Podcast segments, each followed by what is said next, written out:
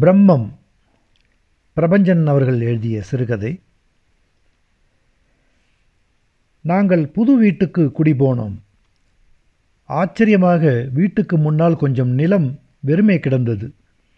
ஒரு நாலு முழ வேஷ்டியை விரித்தது போன்று கிடந்தது அது.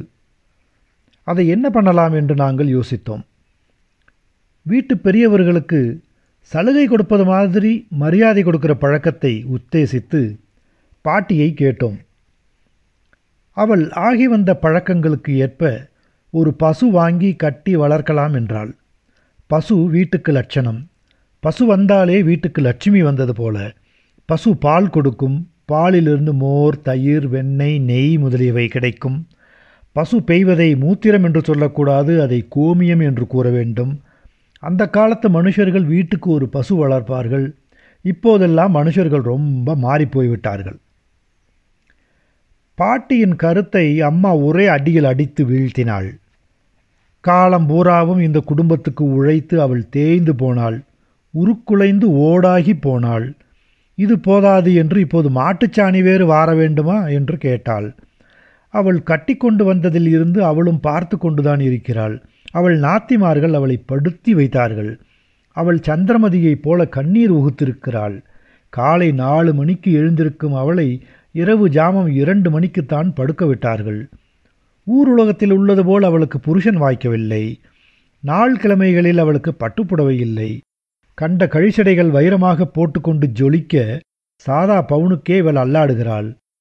கல்யாணம் காட்சிகளில் அவள்தான் எவ்வளவு அவமானப்படுகிறாள். கடைசியாக அம்மா வாய் வலி காரணமாக நிகழ் உலகத்துக்கு திரும்பி ஒரு வெண்டை, ஒரு கத்திரி, ஒரு தக்காளி செடி போடலாம், கறிக்கு ஆகும், கொத்தமல்லி கூட போடலாம் தான் என்றாள்.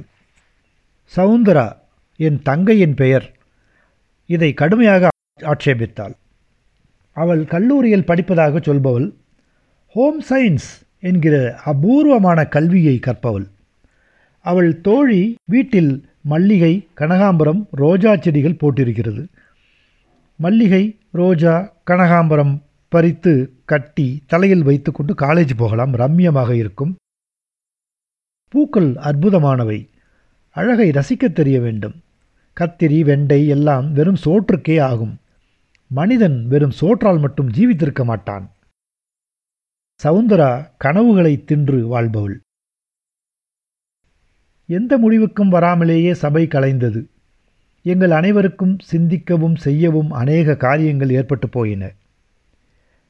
இரண்டு நாள் கழித்து அப்பா சாயங்கால பொழுதில் எங்களை அழைத்து காலியாக கிடக்கும் நிலத்தில் முருங்கை நடலாம் என்றார். முருங்கை மரம் இருக்கும் மரங்களிலேயே சிறந்தது. வேர் விட்டு மதிலையோ வீட்டு அஸ்திவாரத்தையோ தகர்க்காது, இடத்தை அடைக்காது. முருங்கை கீரை கீரைகளிலேயே ரொம்ப விசேஷமானது. கபத்தை கரைக்கும் கால்சியம் சத்து உள்ளது. கந்தசாமி முதலியார் கூட எழுதியிருக்கிறார். காயை பற்றி சொல்ல வேண்டியதில்லை. சாம்பார் வைக்கலாம், வாசனை ஊரை கூட்டும். காரக்குழம்பு கூட வைக்கலாம் தான். தேங்காய்ப்பூ போட்டு கறி பண்ணலாம். வீட்டு முகப்பில் மரம் ஒரு அழகை தரும், நிழலும் தரும். வீதியை ஒட்டிய அறைக்கு எப்பவுமே வெயில் வராது, குளிர்ச்சியாயிருக்கும். அப்பாவுக்கு முருங்கை பிடிக்கும், ஆகவே அம்மாவுக்கும் பிடிக்கும். எனக்கு எப்போதுமே முருங்கை பிடிக்கும். அடுத்த நாள் காலை அப்பாவின் சிநேகிதர் வீட்டிலிருந்து அவர் பையன் ஒரு முருங்கை கிளையை கொண்டு வந்தான். தூங்கிக் கொண்டிருந்த அப்பாவை எழுப்பி கொடுத்தோம். அப்பொழுது நாங்கள் தூங்கி எழுந்து காபி சாப்பிட்டு கொண்டிருந்தோம். அன்று வெள்ளிக்கிழமையாய் வேறு அமைந்திருந்தது. அம்மா ஸ்நானம் பண்ணி கூந்தல் முனையில் ஈரம் போக துணியை பந்தாக்கி தொங்கவிட்டிருந்தாள். மஞ்சள் மினுக்கில் வழக்கத்துக்கு விரோதமாக சிரித்தாள். அதன் காரணமாகவே அவள் அழகாய் தெரிந்தாள். முருங்கை கிளை கொண்டு வந்த பையனுக்கு காபி உபச்சாரம் நடந்தது. அப்பா குளிக்கப் போனார். சாதாரணமாக அப்பா முக்கால் மணி நேரம் குளிப்பார். உடம்பை அங்குலம் அங்குலமாக தேய்த்து குளித்தால்தான் அவருக்கு திருப்தி. அன்று அதி சீக்கிரமாக குளித்துவிட்டு நீர் சொட்ட சொட்ட துண்டை இடுப்பில் சுற்றி கொண்டு வந்தார். அப்பாவிடம் ஒரு பட்டு வேஷ்டியும் பட்டு துண்டும் இருக்கிறது. தாத்தாவின் திவச நாளிலும் பண்டிகை விசேஷ காலங்களிலும் அவர் அதைத்தான் அணிவார். மஞ்சளும் இல்லாமல் பழுப்பும் இல்லாமல் இடைப்பட்டு விளங்கும் கரை, பச்சை வண்ணத்தில் கையகலம் இருக்கும். வெயில் பட்டால் எரிவது போல் மினுங்கும். வருஷத்தில் பத்து பன்னிரண்டு நாட்களுக்கே அவை பயன்பட்டு விளங்கின. மற்ற நாள்களிலே அலமாரியிலேயே மடித்து வைக்கப்பட்டு இருப்பதால் அதுகளுக்கு தனி மனமும் குணமும் ஏற்பட்டிருக்கிறது. அலமாரியை விட்டு எடுக்கும் போதெல்லாம் கற்பூர வாசனை பரவும். அப்பா அந்த வாசனையோடு இருக்கும்போது அவரை எனக்கு பிடிக்கும். அன்றும் ஏதோ விசேஷ தினம் போல அப்பா அந்த வேஷ்டியை கட்டிக்கொண்டு துண்டை இடுப்பில் சுற்றி கொண்டார். முருங்கை கொம்பு கொஞ்சம் நாழிகை முன்புதான் ஒடிக்கப்பட்டிருந்தது. அதனின்றும் நீர் சுரந்தது. பசிய மர வாசனை அதனின்றும் வந்தது. மெல்லிய மேல்தோல் சிதைந்து உள்ளே பச்சை காண இருந்தது. அந்த சதுர நிலத்தில் நடுவிடத்தில் அந்த காம்பை அப்பா நட்டார். அம்மா அவருக்கு துணை செய்தாள். அம்மா குனிந்து அந்த கொம்பை பிடித்து கொண்டிருந்த போது அவள் தலையில் முடிந்திருந்த ஈரத்துண்டின் காரணத்தாலும் வியர்வையாலும் அவள் முதுகுபூராவும் நனைந்திருந்தது. அப்பா பள்ளம் தோண்டி நட்டதும் சௌந்தரா ஓடிப்போய் வாளியில் நீர் கொண்டு வந்து கொம்பை சுற்றி மண்ணில் வார்த்தாள். அம்மா மூன்றாவது வீட்டுக்கு ஓடிப்போய் மாட்டுச்சாணம் கொண்டு வந்து கொம்பின் முனையில் அப்பி வைத்தாள். அன்று காலை நேரம் பூராவும் எங்களுக்கு முருங்கையே விஷயமாக இருந்தது. நானும் அப்பாவும் எங்கள் தொழில்கூடங்களுக்கும் சௌந்தரா காலேஜுக்கும் அன்று லேட்டாகவே போனோம். அடுத்த சில நாட்களுக்கு நாங்கள் முருங்கையை பற்றி சுத்தமாய் மறந்து போனோம். முருங்கை எங்கள் வாழ்வில் இடம்பெற்றதாகவே எங்கள் யாரின் உணர்விலும் இல்லை. ஒரு நாள் காலை என்னை என் படுக்கையில் வந்து எழுப்பினாள் சௌந்தரா. அவள் குரலிலும் அசைவிலும் அவசரம் தெரிந்தது. காலையில் வந்து என் உயிரை ஏன் எடுக்கிற? அண்ணா வந்து பாரு, முருங்கை மரம் முளைச்சிடுச்சு. சுருக்கென நான் எழுந்து உட்கார்ந்தேன். இருவரும் கீழே வந்தோம். முருங்கையை சுற்றி வீட்டார் அனைவரும் நின்றிருந்தார்கள். பட்ட மரம் போலும் குச்சி போலும் தோற்றம் கொண்டிருந்தது முருங்கை. அதன் பட்டையின் பல்வேறு இடங்களில் பச்சை மை புள்ளியாக துளிர் விட்டிருந்தது. ஒட்ட வைக்கப்பட்ட பச்சை பயிர் கிளர்த்தி கொண்டு வெளியேற துடிக்கும் உயிரின் உருவம் பார்க்க பரவசம் தெரிந்தது. தொட என் விரல் என்னை அறியாமல் நீண்டது. ஊஸ், அதை தொடக்கூடாது என்றாள் பாட்டி. பச்சை குழந்தைகளை, பூக்களை, தளிர்களை விரல் நீட்டி சுட்டக்கூடாது, தொடவும் கூடாது. தொட்டால் அதுகளுக்கு ஊறு. அன்று முதல் விடிந்ததும் எங்களின் முதல் வேலை முருங்கையை பார்ப்பதுதான். அதன் வளர்ச்சியின் ஒவ்வொரு கனவும் எங்களுக்கு தெரிந்தே நிகழ்ந்தது. உளுத்தம் பொட்டின் அளவான தளிர், மெல்லிய நரம்பு போல அது விடும் கிளை, பச்சை பட்டாணி போல அதன் இலை, ஊடே ஊடே தோன்றும் அதன் புதிய புதிய தளிர்கள் எல்லாம் எங்கள் கண் முன்பாகவே நிகழ்ந்தன. இதற்கிடையே நான் இரண்டு சட்டைகள் புதிதாக தைத்து கொண்டேன். என் பேண்ட் சற்று இறுக்கமாக்கிவிடவே அதை பிரித்து விட வேண்டியிருந்தது. ஒரு நாள் இரகசியமாக அதன் ஒரு ஒரே ஒரு இலையை பறித்து வாயில் போட்டு சுவைத்தேன்.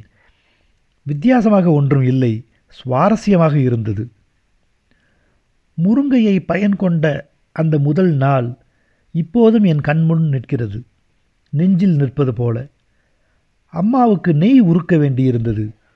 முருங்கைக்கீரை போட்டு உருக்கினால் ரொம்ப வாசனையாக இருக்கும் என்றாள் பாட்டி. அம்மா அவ்வாறே செய்தாள். மத்தியான சாப்பாட்டுக்கு அந்த நெய்யையே நாங்கள் விட்டுக்கொண்டு சாப்பிட்டோம். முருங்கையின் விசேஷமோ அன்றி மனதின் விசேஷமோ, நெய் என்றைக்கும் காட்டிலும் அன்று ரொம்ப சுவையாக இருந்தது. நெய்யில் விழுந்திருந்த கீரையும் கூட தின்ன ஒரு மாதிரியாய் நன்றாகவே இருந்தது. அழகாக துளிர்விட்ட அதை பறித்து அம்மா ஹிம்சித்து விட்டாளே என்கிற துக்கம் என் மனசுக்குள் இருக்கத்தான் செய்தது. அது நாளுக்கு நாள் தான் பெருக்கிக் கொண்டே ஆகிருதியினால் சௌந்தராவையே பல நேரங்களில் எனக்கு நினைவூட்டியது. அம்மா சௌந்தராவை தன் யௌவனத்தின் கடைசி காலத்தில் தான் வாங்கி கொண்டாள். எனக்கும் அவளுக்கும் பதினைந்து வருஷ பிராயம் வித்தியாசம் ஏற்பட்டுவிட்டது. சௌந்தராவை அவள் குழவிப் பருவம் தொட்டே அருகிலிருந்து கண்டு வருகிறேன். அதையும் அது முளைவிட்ட பருவம் தொட்டே தரிசித்து வருகிறேன். அவள் பாயில் புரண்டு தன் பார்வையில் என் முழங்கால் மட்டும் விழ, அந்த அடையாளத்தை மட்டும் கண்டு தன்னை தூக்கச் சொல்லி அழுதது. அந்த மரம் தன் குறுந்தளிர் கைகளை காற்றில் வீசி என்னை நேயம் கொண்டாடியது. அவள் முதல் நாள் பள்ளிக்கூடம் போகும் விசேஷத்தை கொண்டாடவென்று அதற்காகவென்றே தைத்த சட்டை பாவாடை புரள புரள போட்டுக்கொண்டு நின்றது. வறண்ட மரத்து காய்ந்து நின்ற கொம்பில் பச்சை பச்சையாய் கொத்து கொத்தாய் நாலு பக்கமும் சிலிர்த்து கொண்டு நின்றது. அவள் மலர்ந்த போது நடுவீட்டில் ஜமக்காலம் போர்த்தின நாற்காலியின் மாலை அணிந்த கழுத்தோடு உட்கார்ந்து கொண்டு வெட்கத்தில் சிரித்தது. புட்டு சுற்றி உளுந்து களி தின்று சடங்கு கொண்டாடியது. அதை நண்பர்களுக்கு வெட்கத்தோடு முகத்தை பார்க்க முடியாது பகிர்ந்து கொண்டது. எல்லாம் என் நினைவுகளில் பக்கம் பக்கமாய் நின்றன. நான் சைக்கிளை எடுத்துக்கொண்டு வேலைக்கு புறப்படுகையில் அது கையை அசைக்கும், பேசுவதாயிருக்கும். எங்கள் சம்பாஷணைக்கு வார்த்தை அவசியப்படவில்லை. ஒளி இன்றியமையாமை இல்லை.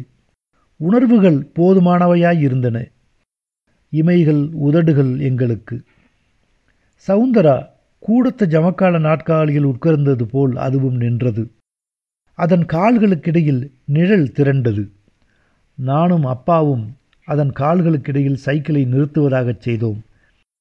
மத்தியான காலங்களில் நான் அதன் கால்களுக்கு பக்கத்தில் ஈசிச்சேரை போட்டுக்கொண்டு உட்காருவேன். காற்று சுகத்திலும் நிழல் அருமையிலும் வெயில் அஸ்தமித்துவிடும்.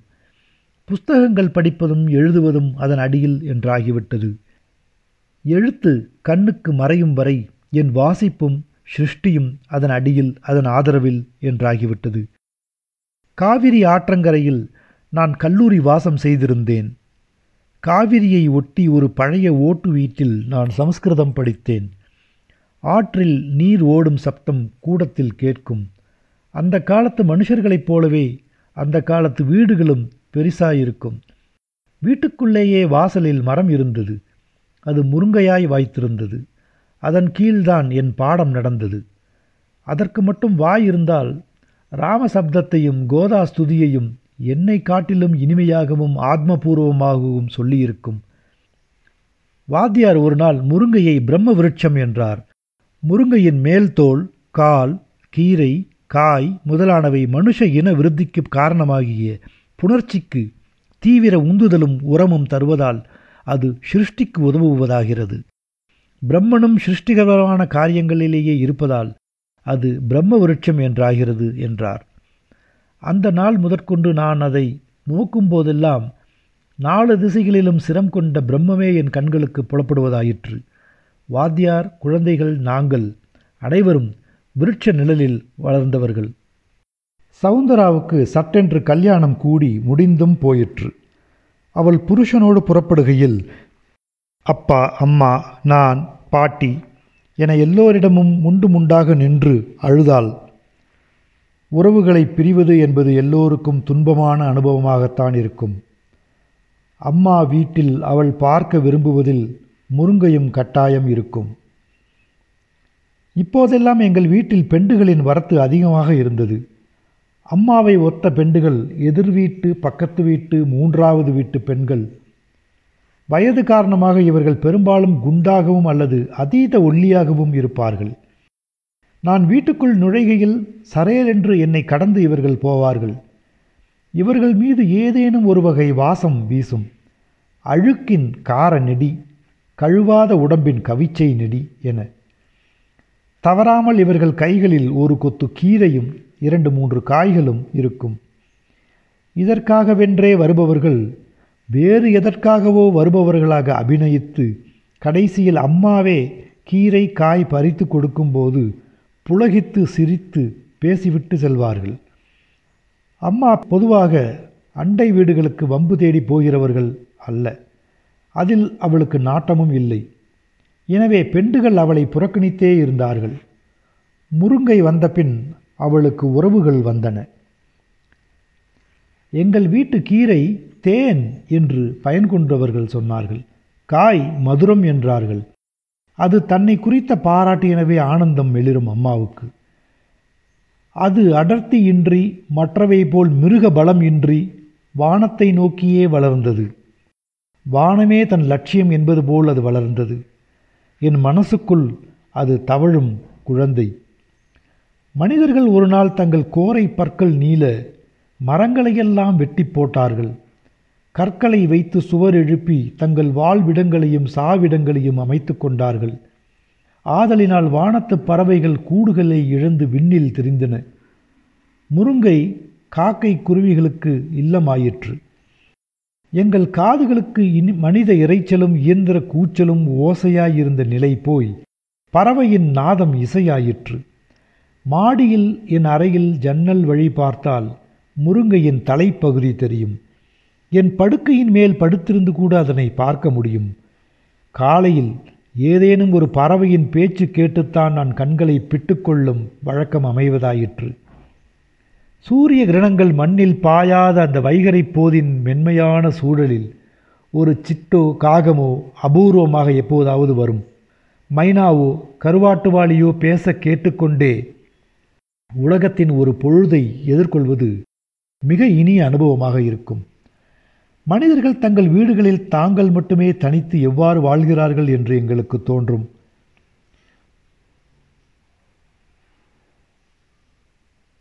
விடியல் போதை மனிதர்களை காட்டிலும் பறவை ஜாதி ஆர்வத்தோடும் சந்தோஷத்தோடும் வரவேற்கின்றன. அவைகளின் உற்சாகம் விளையாட்டு மைதானத்தில் இருக்கும் குழந்தைகளின் கும்மாளத்தை ஓக்கும். ஒரு கிளையிலிருந்து மறு கிளைக்கு சிறகுகளை சிலிர்த்து கொண்டு தாவும். அழகால் நெஞ்சை நீவி விட்டு கொள்ளும். சாயங்காலங்களில் அவை வேறு மாதிரி தோன்றும், வேறு மாதிரி கூவும்.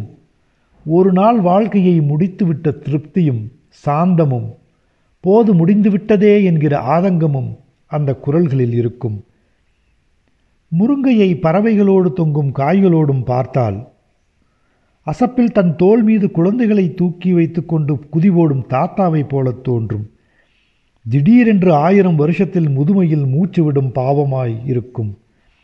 திடீரென்று விடலை பையனின் குஷியில் குதிபோடும். எங்கள் வீட்டில் முருங்கை சம்பந்தப்படாத சமையல் இப்போதெல்லாம் இல்லை.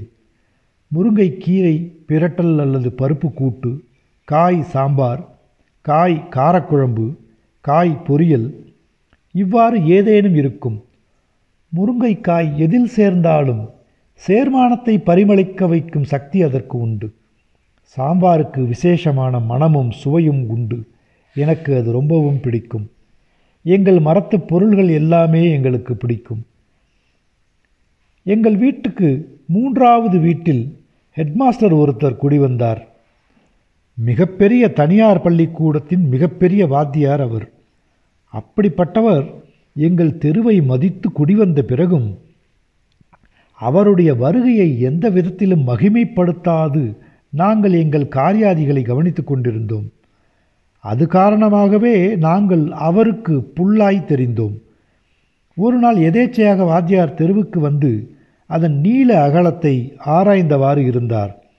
அதே சமயம் எதிர்வீட்டு வெள்ளைமுத்து கோணாரும் வெளியே வந்து வேஷ்டியை அவிழ்த்து தோளில் போட்டுக்கொண்டு நெகிழ்ந்து போன கோவணத்தை இறுக்கி கட்டி நிமிரும்போது கோணார் பார்வையில் வாத்தியார் விழ ஒரு நேச புன்னகையை தம் முகத்தில் நெளிய விட்டிருக்கிறார். வாத்தியார் சடேரென திரும்பி கதவை அசுரத்தனமாக அரைந்து சாத்தி கொண்டு போய்விட்டார்.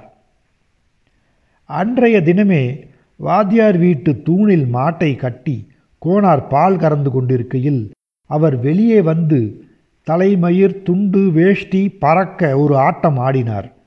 தெருவே திரண்டு பார்த்து களித்தது. ஒரு நாள் அவர் என்னை காண வந்தார்.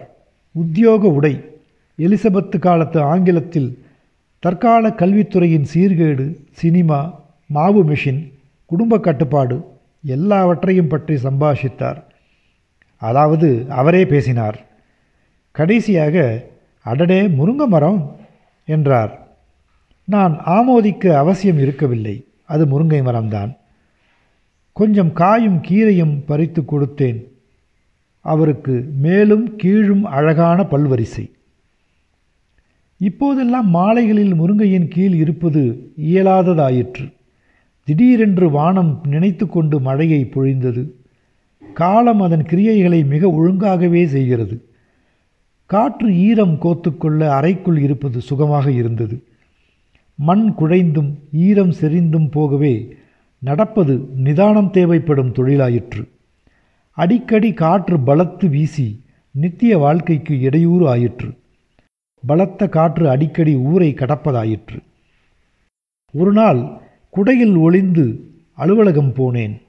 உள் இருக்கையிலேயே பலத்த காற்று வீசிற்று.